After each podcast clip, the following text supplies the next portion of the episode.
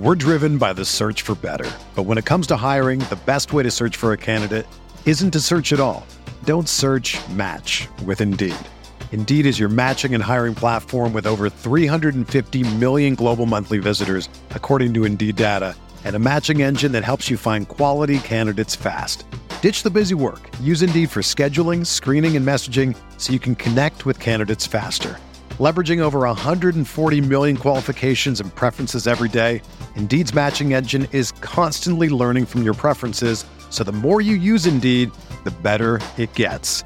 Join more than 3.5 million businesses worldwide that use Indeed to hire great talent fast. And listeners of this show will get a $75 sponsored job credit to get your jobs more visibility at Indeed.com slash BlueWire. Just go to Indeed.com slash BlueWire right now and support our show by saying that you heard about Indeed on this podcast. That's Indeed.com slash BlueWire. Terms and conditions apply. Need to hire? You need Indeed.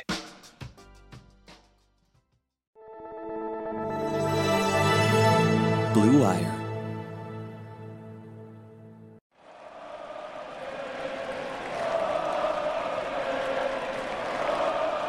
What is up, Nets fans? Welcome to Brooklyn Buzz. I'm Nick Fag. With me, as always, Jack Manuel. Jack, how are we doing? Bryn Forbes? Question mark. It's looking like a real possibility. You know, a quick little free agent preview. Obviously, we dropped a ton of offseason content already. You can find a guard preview, forward, center. We just recapped the draft. Obviously, a lot of different stuff, but we're in about I guess 24 hours from when this drops, we're going to really start seeing rumors pick up. Monday evening, free agency technically starts. It probably has been going on for a couple weeks at this point, but Jack, still plenty of Nets news to talk about. And before we jump into that, as always, you can find the buzz on all streaming platforms. But Jack, where do you want to start today? Let's start with Mr. Dinwiddie. Spencer, the rumors are floating around a plenty, Nick. I've added about 4 million links to this Google Doc, and it started with, you know, Dinwiddie being linked to the Pelicans with Eric Pincus. He's looking for a $125 million deal. Then there's talk about you know Washington Wizards after losing Russell Westbrook and the the links there. Obviously, there was the sign and trade, which Sean Marks apparently rejected from the uh, Los Angeles Lakers in terms of uh, Montrezl Harrell and Kyle Kuzma. So, look, I'm finding it hard to keep up with this dude, but ultimately, it seems more and more likely that Spencer Dinwiddie has played his last game as a Brooklyn Net.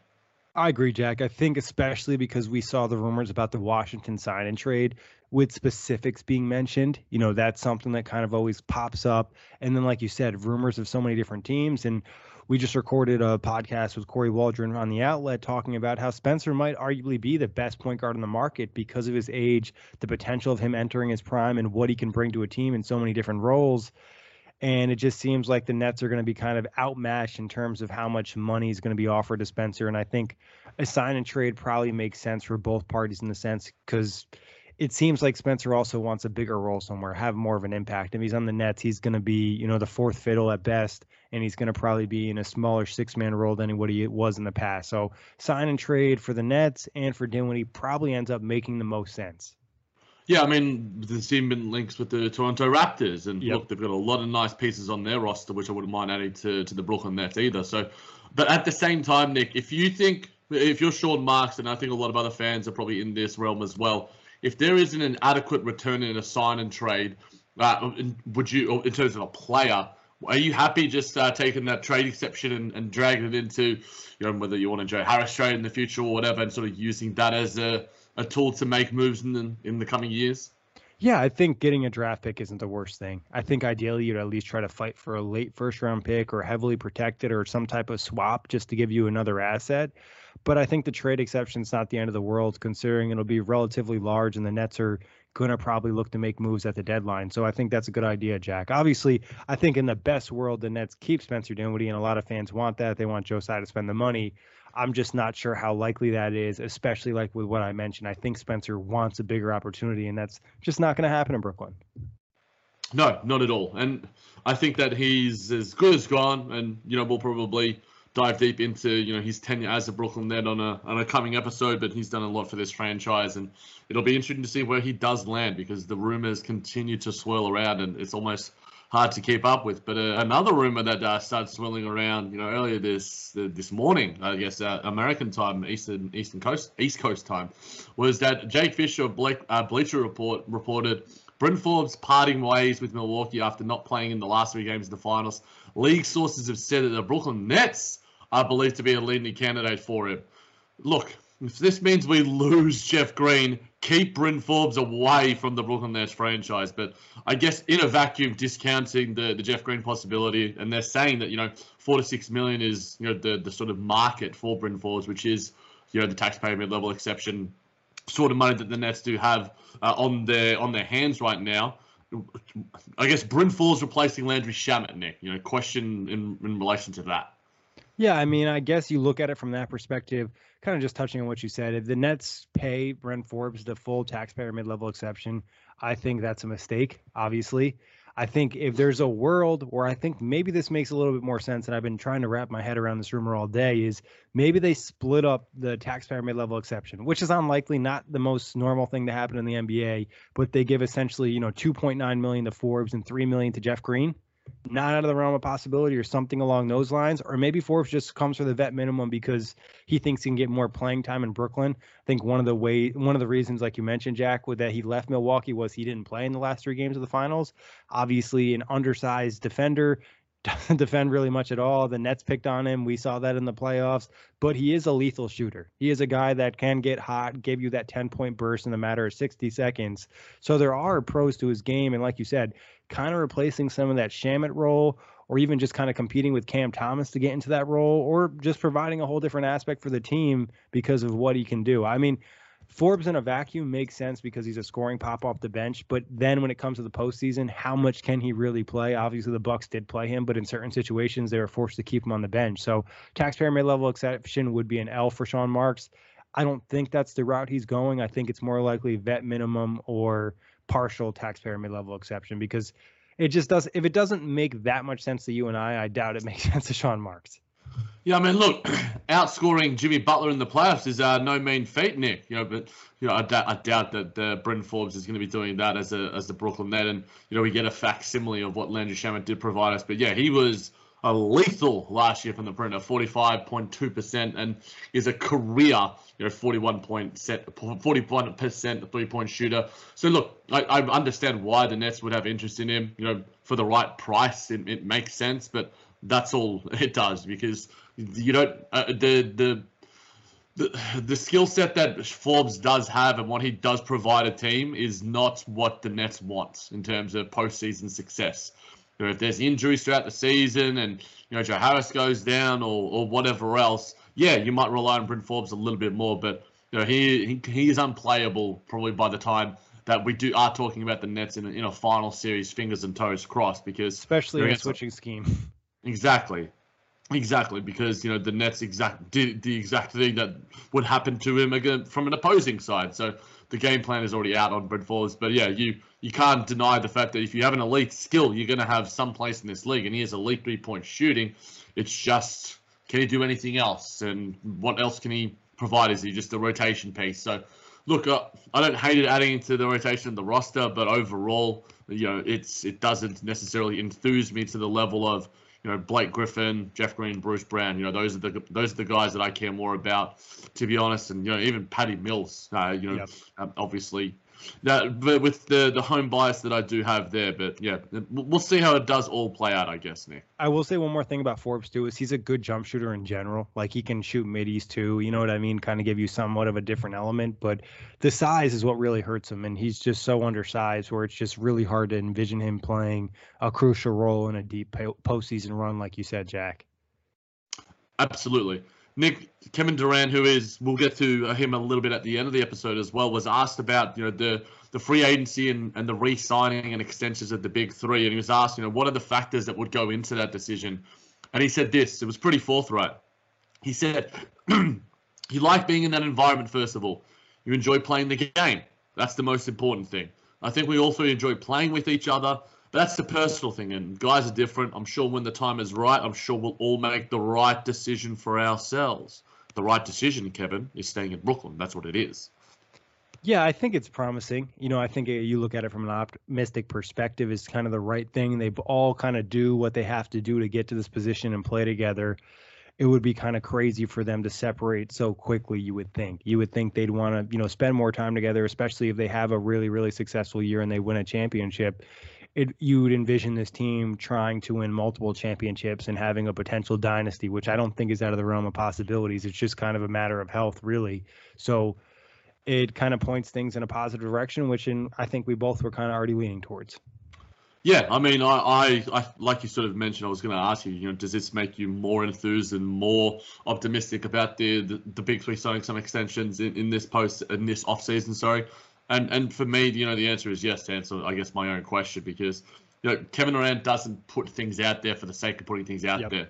You know, whenever he's speaking to, to media or reporters or on a podcast or whatever, he is generally pretty measured and honest and calculated with what he says. So this is pretty positive signs, and you know, obviously there is it's it's unlikely to see them head elsewhere, and it's hard to envision them, you know, not being Brooklyn Nets for the next couple of seasons uh, because of what is being said and the fact that they do, you know, all the things that Kevin Durant mentioned in his quote are like, yeah, they do enjoy playing together. Yeah, there's a good the the, the environment is great. Sean Marks caters to his whims and you know, gets teammates left, right, and center for him to, to add to the roster. So look, I, I think that we are going to see the extension sooner rather than later, and I look forward uh, to that day. Yeah, and I think, like you said, Jack, they've really kind of catered to Kevin Durant. I'm not sure other franchises have done that to an extent. Obviously, that wasn't really the case in Golden State. It was more so Steph Curry's team, and they were, you know, not saying not trying to make Kevin Durant unhappy or anything like that, but it's not like he was their number one priority. So I think in Brooklyn, you see some of the difference and some of the moves they've made, and even one of the moves we'll talk about today. Yeah, and, and look, I, I everyone just wants to feel wanted, Nick. You know, at the end of the day, you know, you want to feel a little bit special. And look, Kevin Durant is as, as special as they come, but you know, we just all like getting a compliment every now and then. We like, you know, have working with our buddies and, and doing all this fun stuff. And you know, Kevin Durant's been doing that, and you know, it's part of the reason why probably he produced such a, an historic post post season run because of the environment that Brooklyn has cultivated there. And look, hopefully it's uh, bigger and better things to come in 2021, 22. It's man, I'm, I'm looking forward to when we're doing this podcast in the goddamn 2030s because this is already annoying saying you know, 2020, 2021. Uh, yeah. Nick, in, in saying that, uh, we have some more news, and we didn't get a chance to get to this, but a couple of days ago, uh, we saw lead assistant Mike D'Antoni depart the Brooklyn Nets, stepping down, um, I guess, to focus on you know, whether it's head coaching possibilities or, or whatever else it might be. But what do you think Mike D'Antoni's absence means, I guess, for the Brooklyn Nets franchise? Yeah, I mean, I think he played a crucial role. If this happened like midseason last year, I'd be a little bit more concerned. But the fact that Nash got the full year with D'Antoni, a lot of the other assistants did. I think they're able to pick up a lot of his principles and different things, and some of the just the little nuances that you know an experienced head coach like himself would would have. I think, you know, obviously it'll be a loss on the staff to have that type of experience, but I think the Nets should be able to manage. And I feel a lot better about the departure given Nash has a full year of experience and some other experienced head coaches on his staff, one being Jacque Vaughn. So, um, you know, shout out to D'Antoni because I thought it was awesome. And when he signed with the Nets in the first place as an assistant, one of, you know, probably the best NBA head coaches over the last 20 years. Like he's a guy that's had a lot of success. He hasn't necessarily won the championship, but part of a lot of great teams. And I think for him, you know, I was kind of a little surprised when he took the job last year. I thought maybe he'd take a little bit longer break, just, you know, the wear and tear of an NBA season and stuff like that. And I feel like that's more so what it is for D'Antoni. It's like, all right, you know, I'm up there in age. I want to take a break, especially if he's taking on a new gig next season it's going to obviously be depleting for you. So take advantage of the time while you have it. And it's not like the Nets desperately need him to be on staff to be the team that they were. No doubt. You know, time is time is money. Time is as valuable a resource as any. You know, just watch yep. uh, the Loki series on Disney Plus. um, we know about that. Uh, but I will. I'll, I'll, quote Steve Nash and what he said uh, upon the departure of Mike D'Antoni. He said, "I would like to thank Mike for everything he did for me, as well as our organization over the past year. Having Mike next to me was invaluable as I navigated my first season as a head coach. I will be forever grateful for his guidance and will carry on a lifetime of lessons for many years we've spent together. Our players and staff all benefited from his time in Brooklyn, and we and we wish Mike, Laurel, and their family the very best in what lies ahead. Nick, I, I guess do you? There's a lot. There's some people who I guess are, are down on the departure and sort of like you know that Mike don't Mike D'Antoni was the proxy head coach you think Steve Nash is going to be able to hold up on his own with the you know losing his his former mentor and head coach in D'Antoni? Can Steve Nash stand on his own two feet? Yeah, you know, I think Steve has proven enough in his NBA career that he should be fine. I think he's got a good enough NBA mind. And like I said, he still has some great coaches on his staff. And it's not like D'Antoni won't be a resource for Nash. It's not like he's not somebody he could call and reach out to and be like, you know, ask him for advice on a certain situation. But again, I feel like Nash has the year under his belt, and I think year two is where you really see coaches kind of take that next step. And under now, it's not like learning on the fly; it's more of like experimenting with different things and understanding what to anticipate through a full NBA season. And I think we're going to see a better version of Nash this year, regardless of D'Antoni being there or not. If you love listening to the Brooklyn Buzz, what's stopping you from grabbing a mic and starting your own show? And there's no better place than Blue Wire Hustle. Hustle was created to give everyone the opportunity to take your podcast to the next level. Or if you want to host a podcast and you just don't know where to start, Hustle is the perfect place for you. As part of the program, you'll receive personal cover art, Q&As with Blue Wire's top podcasters, access to our community Discord, e-learning courses full of tips and tricks, and on top of that, we'll help you get your show on Apple, Spotify, Google, Stitcher, and all other listening platforms. And the best part is, you get it all for $15 a month, the same rate as any other hosting site would charge just for the initial setup. So if you're ready to do more than just listen, talk to us about your favorite team, then make your voice heard and hustle. Acceptance in the program is limited, so get your application in today.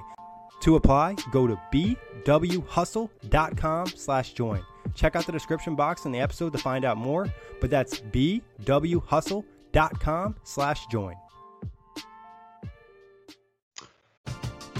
We're driven by the search for better. But when it comes to hiring, the best way to search for a candidate isn't to search at all. Don't search match with Indeed. Indeed is your matching and hiring platform with over 350 million global monthly visitors, according to Indeed data, and a matching engine that helps you find quality candidates fast. Ditch the busy work. Use Indeed for scheduling, screening, and messaging so you can connect with candidates faster. Leveraging over 140 million qualifications and preferences every day, Indeed's matching engine is constantly learning from your preferences, so the more you use Indeed, the better it gets.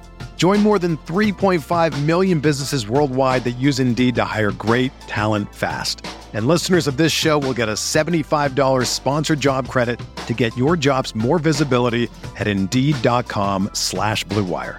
Just go to Indeed.com slash BlueWire right now and support our show by saying that you heard about Indeed on this podcast. That's Indeed.com slash BlueWire. Terms and conditions apply. Need to hire? You need Indeed. Another day is here, and you're ready for it. What to wear? Check. Breakfast, lunch, and dinner? Check. Planning for what's next and how to save for it? That's where Bank of America can help. For your financial to-dos, Bank of America has experts ready to help get you closer to your goals. Get started at one of our local financial centers or 24-7 in our mobile banking app. Find a location near you at bankofamerica.com slash talk to us. What would you like the power to do? Mobile banking requires downloading the app and is only available for select devices. Message and data rates may apply. Bank of America and a member FDIC. Hey, it's Kaley Cuoco for Priceline. Ready to go to your happy place for a happy price? Well, why didn't you say so? Just download the Priceline app right now and save up to 60% on hotels. So whether it's Cousin Kevin's Kazoo concert in Kansas City, go Kevin, or Becky's Bachelorette Bash in Bermuda, you never have to miss a trip ever again. So download the Priceline app today. Your savings are waiting. Go to your happy place for a happy price. Go to your happy price, Priceline. That's it. And look, the, they've made an addition, and the addition is Brian Keefe, who is going to be joining the uh, Brooklyn Nets coaching staff, uh, filling the vacancy left by Mike D'Antoni. You know, he's been an assistant in Thunder for the, for the OKC uh, in New York and the Lakers. Has a history uh, with Kevin Durant uh, as well. Nick, what do you think of uh, Brian Keefe joining the, the staff in Brooklyn? Yeah, I love it just because of the connection to Kevin Durant and James Harden and just kind of adding another guy to that staff that has relationships across the board. And we talked about that a lot last offseason, how all these connections can make communication easier. And, you know, KD loves this guy. KD has given this guy a ton of credit for his MVP season and what he's done in the NBA. And I believe he was one of the candidates as well for the OKC job last year. So this is a guy that does have experience and he's looking to kind of take that next step. And I think in Brooklyn, you know, it's going to be good for him to switch up with a championship team that he hasn't necessarily coached in a while, being in OKC. And I think, you know, Nash can take some things from him too. You know, anybody that's been around the league and as in a coaching perspective is going to have some different avenues where they can kind of give you tips or little notes on things, especially because he was in the West. Yeah, and, and I think that yeah, I think that that's the big thing you mentioned, Nick. That the fact that he was a he was a finalist before Mark Daigneault um, was hired as the the coach in OKC. So you know he is essentially head coach, you know level. He is on that stature, and you know obviously you know Jacque Vaughn is as well. So you're you're replacing Mike D'Antoni with a guy who is you know has uh, has some pretty decent credentials behind him yep. as well. So I think that then the Brooklyn Nets coaching staff has filled out nicely, depending on what they do. You know, obviously, you know, Ime Udoka, um, what he's doing in Boston and, and such, and, and what what the how the Nets defense. I'm, I'm intrigued to see if there are any different ideas that are brought to the table now with with new names and new faces in terms of what they do on the court, or, or are the principles, you know, remain sound from this season in terms of the the switching scheme and, and the defensive principles and the emphasis on on gang rebounding and, and team rebounding or you know the offense, you know the the predicated on ball movement, or or whether it's you know there are you know some minor minor tweaks ha- that do happen in the offseason. It'll be intriguing to see, but you know I'm I'm all for new voices and especially ones that have the the expertise behind them that these guys do.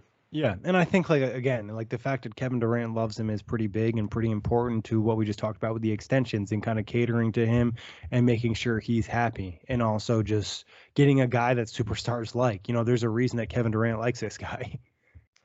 no doubt at all. Nick, we got some uh, controversy with Kyrie Irving. Now, it wouldn't be a, a, Brooklyn Buzz podcast if we didn't discuss Kyrie Irving controversy, but the Kyrie 8s, which dropped somewhere. I don't know. It was on Instagram, but Kyrie responded to the you know uh, he's the the drop that he was unbeknownst to, and he said, "I have nothing to do with the design or marketing of the upcoming hashtag Kyrie Kyrie eight. In my opinion, these are trash. I have absolutely nothing to do with them. Nike plans to release it without my okay." regardless of what I say. So I apologize in advance to all my sneakerheads and true supporters of the hashtag Kai11 brand. Nick, they are pretty trash. Let's put it that way. Yeah, I mean, obviously we haven't seen all color schemes and things along those lines. Not great, but I will say this: like, I love Kyrie Irving, but if there's something in his contract where this is allowed to happen, you know, it's allowed to happen. So as much as he might hate it, and we don't really know all the details of the situation. Obviously, I love Kyrie and what he does on the court, but if you sign a contract, you sign a contract, especially when it comes to business type stuff. So it sucks that they're not, you know, agreeing and seeing eye to eye and doing these terms. But at the end of the day, Nike's all about money. We know that. We've known that for a long time. That's why they're one of the biggest companies in the world. So it sucks, but this is the type of thing that is a little bit too regular in what you see with some of these celebrity endorsement deals where the company is really just using your name even if it's not in the way that you want it to. And it, like i said it sucks but that's just kind of the way things work sometimes but if they are all about money, shouldn't they be aligning themselves to, you know, Kyrie Irving has the one of the best selling brands of shoes. You know, they're incredibly affordable. I've got two pairs myself, and I'm looking to invest in a third pair. Certainly not getting the eights, let's put it that way, but I'm, I'm definitely going to be getting a third pair. They're my favorite pair of shoes. I've got the ones and the twos or the ones and the threes. You know, they're, they're, they're good, they're casual. You know, there's some awesome colorways. You know, we know the SpongeBob ones are goddamn fire. And, and Kyrie Irving – has an invest has had an investment in the creative process through all of the the brands of his shoes, all of the um, you know uh, ignations of of his shoes. So I'm in I'm intrigued to see how this all pans out because look, if they do drop these eights and Kyrie Irving has put what he has out there, are they going to sell? Like that's the thing because what I are people? They still will. But what do people buy Kyrie Irving shoes for? Do they buy them? For the, the comfort and the style of the shoe? Do they buy them for the comfort and style of the shoe as well as the allegiance to you know Kyrie Irving, the player? Because I know when I buy, you know, I, I make any investment in, in, in NBA or, or sports, you know, apparel, especially when it comes to basketball stuff, it's about okay. I'm, I bought like a a Kyrie Irving and a Kevin Durant tee because you know in the postseason I'm like I want to support my guys and I got a Nike tee that has like a it's like a rookie style Nike shirt of the, of theirs and, and I think that if you don't have this affiliation, and, and I think that this could be interesting because we know Kyrie Irving is an independent thinker and the way that he sort of uh, he moves to the beat of his own drum. And you know, he said like you know that you know the NBA we could have our, our own league. He could have he could have his own like independent shoe line if he wanted to. You know, he has the cachet, he has the brand, he certainly has the popularity to be able to do that. Now I'm I'm just fascinated to see what the next steps are, I guess, in the rollout of these infamous Kyrie eights. Yeah, honestly, I think a lot of it really depends on the agreement and the contract in which they have in place. I mean, I think that they'll still make money. Um, like you said, it could be lesser though if you don't have the support of Kyrie Irving. I think some people buy the shoes just for pure basketball, like they don't even like Kyrie Irving, but they like the shoe because it's the best one that suits them for their play. And then there's obviously people who love Kyrie. And there's also just sneakerheads. Obviously, I don't think Kyrie's are like sneakerhead heavy, but like I'm sure some guys are like, you know, I want every Kyrie Irving or something along those lines. I think there was probably just some disconnect in the creative process, whatever it might be. I'm not saying whoever was wrong or right, but maybe they can get it figured out for the Kyrie nine. And, you know, it's not necessarily an amazing look for Nike either, especially, you know, if there's other contracts out there, or maybe, you know, Kyrie tries to sign a deal with Adidas or, you know, another brand. Yeah, I think that what happens next is what I'm most intrigued about, and I'll be uh, watching with a, a, bated breath. You know, it's going to be fascinating to see. But Nick, more importantly, Kyrie Irving continues to be one of the great human beings on earth. His philanthropy we've spoken about and, and given credit for, you know, time and time again, um, and he continues to step up. Kyrie Irving, apparently, Nick, according to uh, Ali Khan uh, Bijani, he built a Pani Solar Center in Pakistan with his uh, Kai Family Foundation. The center is apparently providing over a thousand villages access to clean, healthy water. You ain't hearing that on ESPN, Nick. Yeah, no, 100%. You really didn't see anything about this. Uh, you saw more news about the sneaker thing and Kyrie changing his agent and things along those lines. No one really cared to mention, you know, the good deeds the guy does. And obviously, people don't like him for whatever reason. Um, but he still does a lot of great things for a lot of people off the court that deserves more respect and appreciation because it's not like a one-time thing for him. This is something he consistently does. Real G's move in silence like lasagna. Lil Wayne has said it. He's a prophet. Uh, but in, in saying that, Nick, you know, you brought up a, a, point that I, I forgot to put in my doc. Normally, I'm pretty goddamn prepared with these things. Do you think that there is any significance in Kyrie Irving, you know, leaving Roc Nation?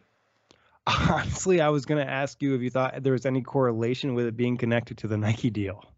I, I mean, I don't know the details of all these things, but I would assume it has some type of impact. Um, or it could be simply, you know, Kyrie not being happy with his agent, looking at a different guy representing himself. There's a million different avenues in the report, which happened on first take. So take that with a grain of salt.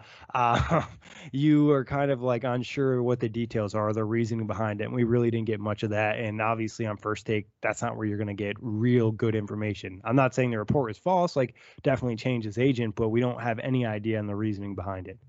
I think what is significant is the timing, Nick, because he is now, you know, due, like we spoke at the start of this podcast, you know, for a, a, pretty a pretty hefty extension, and you know that is when the agents want to be there because you know you're getting that ten percent or whatever it is, and ten percent of what two hundred million dollars is a, a pretty goddamn nice payday for whatever agency and affiliation is there. So look, who is it going to be? Clutch, CAA, or I, I have no idea. You know, there's only a certain a, a couple agencies that I know maybe about. Rich Kleiman adds him. yeah, maybe Rich Kleiman adds him to, to the staple. Um, you know, with 35 Ventures, I, I honestly have no idea. But this is the, the, the things that are happening behind the scenes with Kai um, are certainly fascinating because he is a, a person that likes to have control uh, of his own you know narrative of of his own you know his own career, and he deserves that given uh, everything that he has done for this game. Um, so what happens next in terms of you know the his shoes as well as his agency? Um, it's going to be intriguing to see the the next steps because you know does he make a, a signing before having an agent? Well, it seems unlikely. Um, does he go down as Spencer Dinwiddie and represent himself, or maybe he has a a family member? Um, I, I wouldn't be surprised of that. You know, uh, I think that Kai is uh, is the guy that's going to make a decision that is best for himself and the best for his family. Um, and I think that that's what he's doing right now because obviously he's got a a, a kid on the way and with his partner.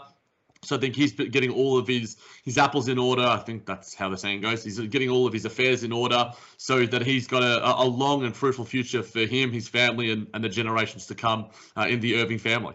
Yeah, I agree, Jack. And obviously, Kyrie's a very unique person, so I'm not going to try to predict his next step because it could be something just we have no idea. So just kind of wait and see with Kyrie. Something we don't need to predict, Nick, is the greatness of Kevin Durant. And Yes. last night against the Czech Republic, Kevin Durant became the greatest scorer in U.S. men's Olympic history, overtaking Carmelo Anthony. Nick, what, what is the how important is this achievement in a, a long list of achievements for uh, Kevin Durant, who has a resume that's as you know long as his wingspan? Yeah, I think it means a lot to Kevin Durant. Uh, playing for Team USA, he easily could have opted out this year, coming off a torn Achilles from two seasons ago. Logged a ton of minutes in the playoffs, the most any players logged in a series since himself uh, against the Bucks team. So, and obviously the disappointment and all that, and he's still elected to go to Team USA, and really has been, you know, the key to that team. He's been their best player majority of the time, or at least their most consistent one. So you know, having KD have this achievement, I think it means a lot to him. You know, I don't know how long it's going to last, but simply something else to add to the resume. Something that's really been hyped up for Carmelo Anthony. Obviously, Kevin Durant is, you know, a better all-time player than Melo, but that's been something that's kind of helped elevate Melo in a lot of these all-time conversations. No reason it can't do the same for Kevin Durant. Obviously, the impact's not as great, but it's still like a little nudge up, like, hey, look what this guy did for his country in a different form of basketball. Obviously, it's not the NBA, it's not drastically different, but it has its different details and the different opponents and things like that. So it's just kind of awesome to see and just happy he plays for the Brooklyn Nets and see his continued success.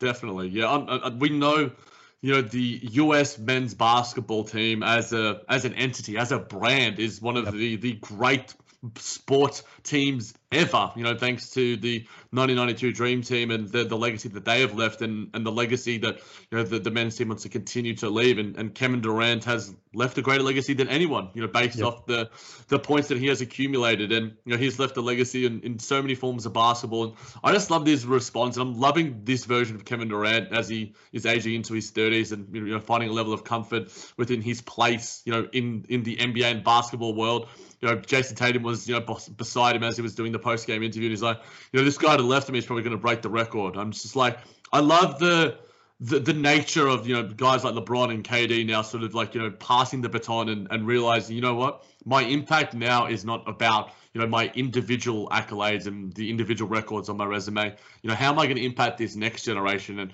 Jayson Tatum is a really, really special player. We saw that in the postseason. You know, he dragged the, the Boston Celtics to an unlikely win against our Brooklyn Nets. But, you know, I, I just think that Kevin Durant is continuing to do great things for the game. And I think that he's it's going to go beyond basketball. You know, the, what he's doing in, in the locker rooms, you know, in Tokyo as well as uh, with the Brooklyn Nets. Um, he is a, a great basketballer uh, and a great mentor to, to all basketballers uh, that he has come across. I'd say this too is Kevin Durant feels like a guy that maybe has been disrespected at time by old timers or people not appreciating his game, and I think he's really hated that. And so the way he reacted is, I'm going to promote these young kids, I'm going to hype them up, and I'm going to help them be the best versions of themselves. Like he's zero percent salty. And also, just another quick note: 2008 KD, he was either rookie or was his second year, and he didn't make the Olympic team. And so that kind of sucks for him because that would have been another opportunity for him to even achieve more and add more to his resume. And I think even a lot of people I saw some tweets about it today, like he was she was the best player in camp and he didn't make the team. So Kevin Durant uh, could have even have a bigger Team USA resume if he got the respect at a young age. Yeah, it's going to be uh, a little bit disappointing for them when Patty Mills, Joe Ingles, and Matisse Thybulle. Matisse Thybulle's going to lock him down. We saw it at exhibition games. oh that my God, I'm kicking you off the buzz right now. I'm ending this call. Just wait for it, mate. Team USA, they're, they're vulnerable, and our Boomers knocking down Germany undefeated in the group stages. Unlike you, American lads, losing to goddamn Evan Fournier and Rudy Gobert for France. we'll see what happens at the end, Jack. We'll see what happens. But uh, if, if you're rooting against Kevin Durant, I don't know. I'm gonna have to let him know. I thought you guys were boys, so Uh, it, look, look, he's too busy responding to all these other. You know, he's he responds to saltiness more than he responds to you know pro, positivity in Yeah. that regard. But you know, the, it, he still actually has done that. But look, Matisse Thybulle is basically an American anyway. Um, but the Olympic, he spends so much time on damn TikTok. hey, and uh, and, and the the vlogs on YouTube are great. I, I'm- Yep. If we could get Matisse Thybulle in the Brooklyn uh, I'd, I'd prefer him to Ben Simmons to be honest. But in, in saying that, Nick, free agency is by the time this episode drops, you know, we could hear some even more rumors. It seems to happen quite a bit when we uh, finish episodes. But what do you have a prediction, I guess, for, for free agency in the coming days, whether it surrounds, you know, Spencer Dinwiddie or Jeff Green or another player joining um, the, the black and white? Uh, what are your thoughts as uh, free agency uh, is nigh? Yeah, I'll lock some things in. I think Blake Griffin being back is a lock. I'd be extremely surprised if he's gone. Like we talked about, uh, he took the buyout, and I think those numbers would offset. So there's really no reason for him not to sign the veteran minimum in Brooklyn unless he doesn't want to be here, which I think he does based off his press conference. Excuse me. And same thing with Bruce Brown. I think he's pretty much a lock to be back, given he's a restricted free agent, and I don't think his market's really going to be crazy. Uh, Jeff Green, I'll put it at 68% chance he'll be back. that's that's a weird number for you right there, Jack. But I think you didn't uh, say 69%. Like, come on, man. you know how to keep it PG, Jack. Um, 68%. Um, I think you know it's very likely, and I think Kevin Durant probably wants him back. And based off of the moves we've seen Sean Marks make, it would be weird to see him not try to make KD happy and bring a crucial piece back to the team and what Jeff Green did last year. And hmm, I think we'll see the Spencer Dinwiddie sign and trade. I think that's just something that seems very likely at this point. Um, and taxpayer mid-level exception will probably go to Jeff Green. In the case that it doesn't, I'm honestly not sure who it goes to. But I will say I think the Nets get at least one steal veteran minimum. One guy signs for the vet min. Maybe it's Rudy Gay, maybe it's somebody else, but they get one guy in the vet min that you're like, all right, that's a good ass signing, kind of like Jeff Green was last year. And I think we were pretty excited about that. Obviously, he was even better than we anticipated, but I think we could see something along those lines. And given the draft and what happened and DeAndre still being on the roster, I think it's more likely to be a winger guard rather than a big at this point. Yeah, maybe it's an Otto Porter Jr., or a Batum, and Ariza, one of these yeah. sort of guys. I wouldn't be surprised. But yeah, I'm I'm less you know optimistic as is tends to be the case. It's, well, give me uh, your prediction. I'll go 48% with because you you for some reason going with 8% as a as a, as some sort of round. give him 50. You couldn't even no. give him 50. No flip. No, I, I, I have to go less because you know I'm less optimistic than 50-50. So look, I know I know I'm pretty much you know on board with the, the rest of your predictions. You know I'll be intrigued to see you know what it is the addition and whether it, I'm intrigued to see if there's another center that's added to this yep. roster as well. Obviously, adding Day'Ron Sharpe um, as a, as a big man. We've got Clax as well. You know, if Blake Griffin does resign, you got DeAndre Jordan. That's the fascinating thing to me, obviously, because you know he is essentially ten million dollars of, of wasted space because you know he'll he might play in the regular season, but we know that he's not going to give us anything else.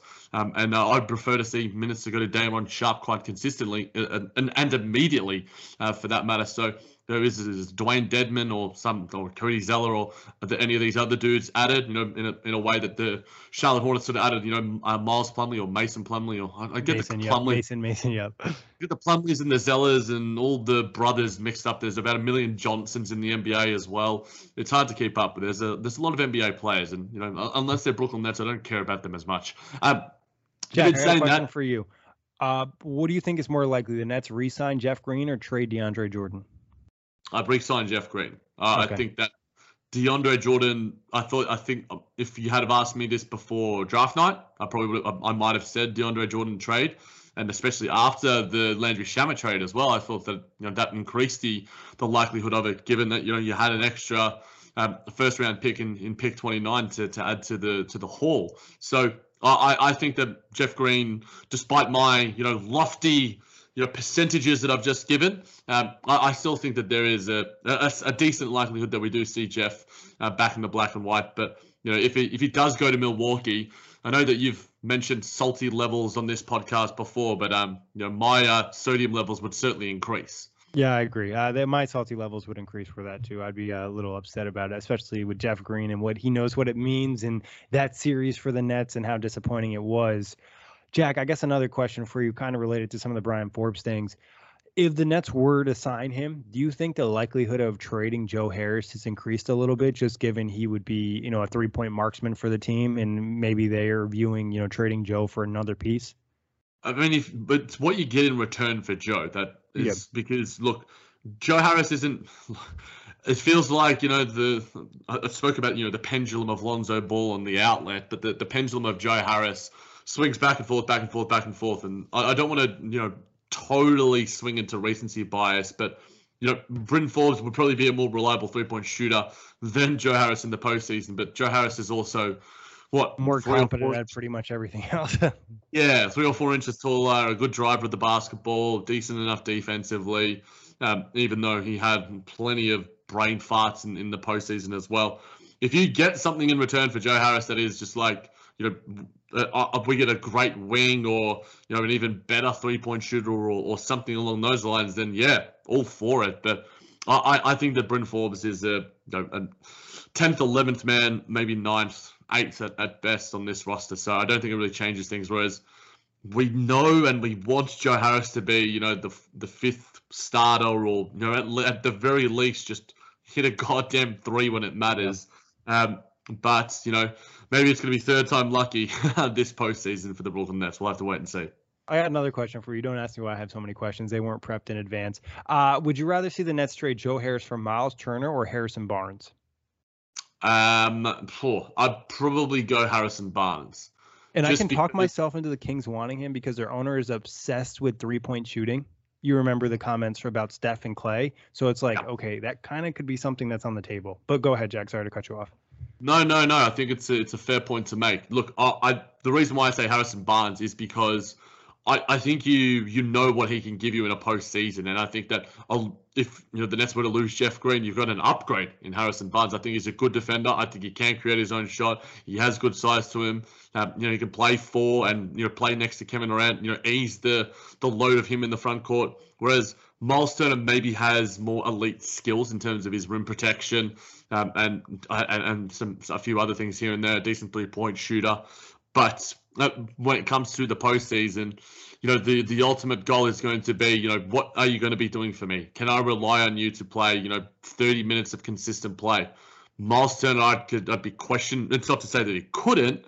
Yeah. Um, in the right matchup, he certainly could. But you know, Harrison Barnes, you know, you can throw him on. You know, Devin Booker, you can throw him on. You know, LeBron James, maybe Anthony Davis in a pinch, and these sort of guys. I I just think that Harrison Barnes is, you know, the the the More narrative. Yeah, he's got versatility. And I think that we sort of forget what he did. You know, as the you know he's a he's a champion as well. He's got championship experience. So, you know, I, I like Harrison Barnes, and, and I'm I'm certainly intrigued by that. Yeah, I, I agree, Jack, and I think it could be maybe a dark horse thing and someone that kind of makes sense for the Nets. Any other dark horse trade names? Obviously, we did trade proposals for like seven hours this season, but uh, any other guys that maybe have popped up recently in your brain, or even guys in free agency that have kind of caught your eye? To be honest, Nick, uh, no, because there's just been so many goddamn names that are just like it all amalgamates into just like one, and like it's just like wait, who do we speak about on like the free agency targets for like the centers? Who was it again for the guards? Who was it again for the forwards? Uh, I I think that like you mentioned earlier, like there will be one addition that we're surprised by. Maybe that's already happened with Jevon Carter and yep. and that is the guy that we've we've already added to the rotation. And it's just like, okay, cool. There's another guy that you know can hit a three point shot, can do some secondary playmaking, and provide some Bruce level pesky you know physical defense. Um, but if you add another guy to that, and you know you have you still have Jeff Green and you retain all the other pieces, then the Nets rotation looks relatively good in terms of its depth, and I think that that's something that we gave it a lot of credit for. I'm intrigued to see what happens with Tyler Johnson. I'll throw that out there because as much as you know, I've uh, I've been a big TJ fan. Uh, some of the times he wasn't given the opportunities, and some of the times he just didn't have the size to be able to you know prove his capabilities out there. But I'm, I'm intrigued to see what what happens to him, whether he re-signs on a bit minimum, because you know I would like to see him back, and I thought that he had some good moments as a Brooklyn Net this year, and I think that he in in a in a pinch, a part of me would be like, you know, I'd rather Tyler Johnson out there than Bryn Forbes. Yeah, I mean, I think Tyler Johnson is an interesting guy. I think honestly they'll look to upgrade him with a veteran with playoff experience, maybe even someone who's the same caliber player or less, just somebody who has experience in that situation. But he would also be a guy that's like, hey, we don't get a guy we want, no problem bringing back Tyler Johnson because he's such, you know, it seems like a great locker room guy. Um, is willing to play whatever role you need him to play. His game is just limited to being a complementary player. You know what I mean? Like there's just limits to his game, which isn't the end of the world. You need those type of guys. It just I think Sean Marks is so focused on making the best roster possible. Yeah, for sure. Sorry, Jack. I got another question for you. Uh, in terms of the possible Washington sign and trade, what would be the pieces that you are really looking for for Spencer Dinwiddie? Given, let's say, he signed a twenty million dollar contract, and you have to work with Washington. I know ideally both of us would probably prefer a third team. Yeah, uh, Thomas Bryant. I, I, I kind of like Thomas Bryant.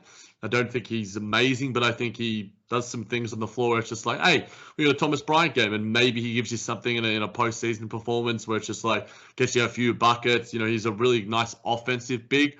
Yep. You know, I'm I'm just very anti Montrezl Harrell, and maybe yep. I should look more at you know Kyle Kuzma and what he does on the floor, and maybe I should be like, okay, he's not that bad. You know, he's decent defensively. It's just that everything beyond the basketball for Kyle Kuzma, and even the basketball itself, like it seems like he's forgotten some of his offensive game, and I think that's partly due to the situation. And yep. I might see him actually probably perform to a greater extent in Washington. But yeah, I, am just I'm just very anti Kuz and Trez. Uh, and very, I, I, don't know who else. I know I had Davis Bertans, but he was pretty awful this season yeah. for the for the Wizards as well. You know, Isaac Bonga is now an unrestricted free agent. You know, to be fair, I wouldn't have minded Bonga on this team. Yeah, no, that was a guy that I think we did mention on the forwards thing. It's just like he doesn't really have the experience for the Nets, but he does have a skill set that is kind of interesting. I mean, I think you look at, I think KCP would be a guy I probably look at. You know, Kentavious Caldwell Pope. Um, Thomas Bryant. I think, is a little bit interesting. It's just a defense, and then coming off the torn ACL, already not being that laterally quick. Maybe it's just Kuz and KCP. I also heard even if it's just KCP, I would be ecstatic because KCP provides a lot of what Brooklyn Nets, the Brooklyn Nets could use, and reliability in the postseason uh, that we have, you know, harped on pod after pod after pod. And I mean, obviously, you don't want to hear this, but I think it makes it a little bit easier to trade Joe Harris too, because you have a two guard you can slot into the starting lineup, and he provides you more probably two way ability. Three point shooting is obviously substantially more sporadic, but still a good player. I saw a joke but it kind of made sense and it was kind of funny at the same time. And this also would kind of make Joe Harris more likely to be traded. Would be if they just took Montrezl Harrell and Kyle Kuzma and sent to the Sacramento for Buddy Hield, just to kind of like you know because that was the deal already lined up with the Lakers. So that'd be kind of something funny. I, obviously, I think there was a pick included as well, but I mean it, that would be kind of funny. We'll see how it pans out.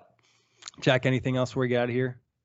Look, it's uh, we're only days away, Nick. I'm sure that you know when I wake up Tuesday morning, my time, you know, it's not going to be the same enthusiasm that we had a, a couple of years ago, but I'm sure there'll be some level of craziness and you know the emotions will be flying and you know I'll have to be bringing my uh, this little microphone here, the old Blue Yeti, to work and make sure that I call can. out. I don't know. The kids might have to find a sub that day. No. yeah, yeah, yeah. Just, just chill, just chill. I want to keep my job, my guy. Come on, please. but uh, we'll see what happens. Honestly, I think there'll be a lot of rumors. I think it's going to be pretty crazy, just because the how close the draft and free agency are in terms of it just being literally less than 40 hours away from right now we're recording this. So it should be fun, and hopefully the Nets are able to add a few more things that really push them over the top. I still think, like you said earlier, Jack, they run back the same team that's the favorite to win it all, regardless of what Las Vegas says about the Lakers. Um, we could go into that another day. So it should be fun. It should be interesting. And I also think, you know, you probably have to be a little bit patient in terms of what the Nets do because typically the smaller guys sign a little bit later on. You see a lot of the big names going that first day. Yeah, I've got a lot of waiting memes and waiting gifts in my drafts, so you know I'll probably post a couple of them over the next however many days and weeks uh, this free agency drags on for the Brooklyn Nets. Sounds good, Jack. As always, thanks everybody for listening. Check the Buzz on all stream platforms. The headlines remind us daily the world is a dangerous place. The elites in charge say everything's fine. Stop noticing. But you know better. And your gut knows that time is short to prepare for a world that is four missed meals away from chaos. My Patriot Supply has helped over 3 million families become more self reliant and is the company Americans trust to prepare. Go to mypatriotsupply.com and secure their best selling three month emergency food kits. Each contain delicious breakfasts, lunches, and dinners, averaging over 2,000 calories per day. Secure at least one food kit for each family member. For a limited time, save $200 plus get free shipping on all their Ready Hour three month emergency food kits. You're not ready if it's not Ready Hour Foods. My Patriot Supply also has solar power generators, water filtration units, biomass stoves, heirloom seeds, and critical survival gear. Shop MyPatriotSupply.com today. mypatriotsupply.com.